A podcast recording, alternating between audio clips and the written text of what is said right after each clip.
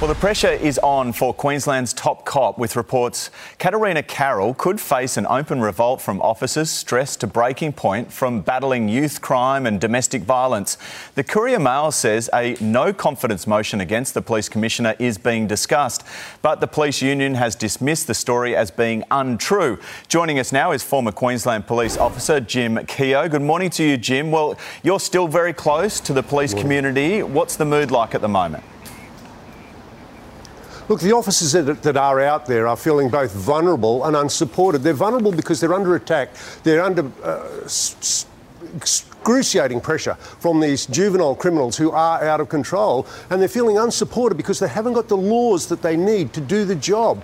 So that's the situation there with the people on the ground. As to who's responsible, well, that's certainly an open ended question.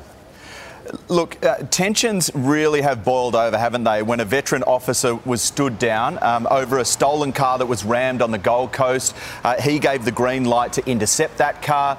Uh, there's one quote from the police, um, unnamed, saying that they're handing out reprimands like confetti. Is that the case?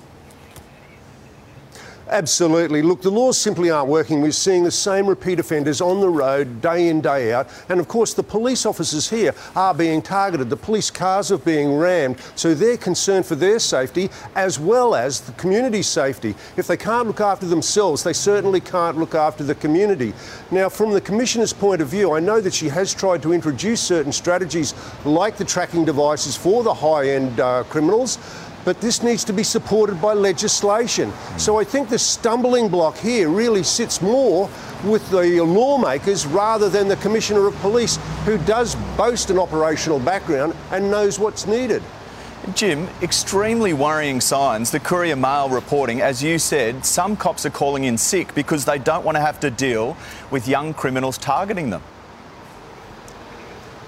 the police officers are only human. You know, the stress of going to a police station to work each and every day, not knowing what you're going to be confronted with, is certainly an extreme situation for them. But going there, knowing that you are going to be the subject of attack by out of control juvenile criminals, just takes it to a whole new dimension, something we haven't seen, certainly here in Queensland, before. Mm. I know there's lots of talk about human rights in relation to the, these, uh, these offenders, these youth offenders, but heaven forbid, let's look at the human rights of the 30 people who died, their friends and their family. Yeah, absolutely.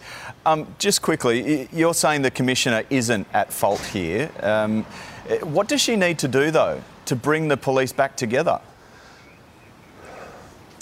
Look, she has hit an impasse here insofar as getting the government to support the laws. And using the tracking devices again, you can't go up to little Johnny or little Mary, who was a horribly uh, hardened criminal and say, Would you please wear this tracking device? You must legislate that the magistrate says you will wear the tracking device while you're on bail for these high end offences. The government need to support the Commissioner. That allows the Commissioner to support the troops that are on the ground. That's where the things aren't happening. Yeah, it's a complex system at the moment, isn't it, Jim? Thanks for the update. Appreciate it.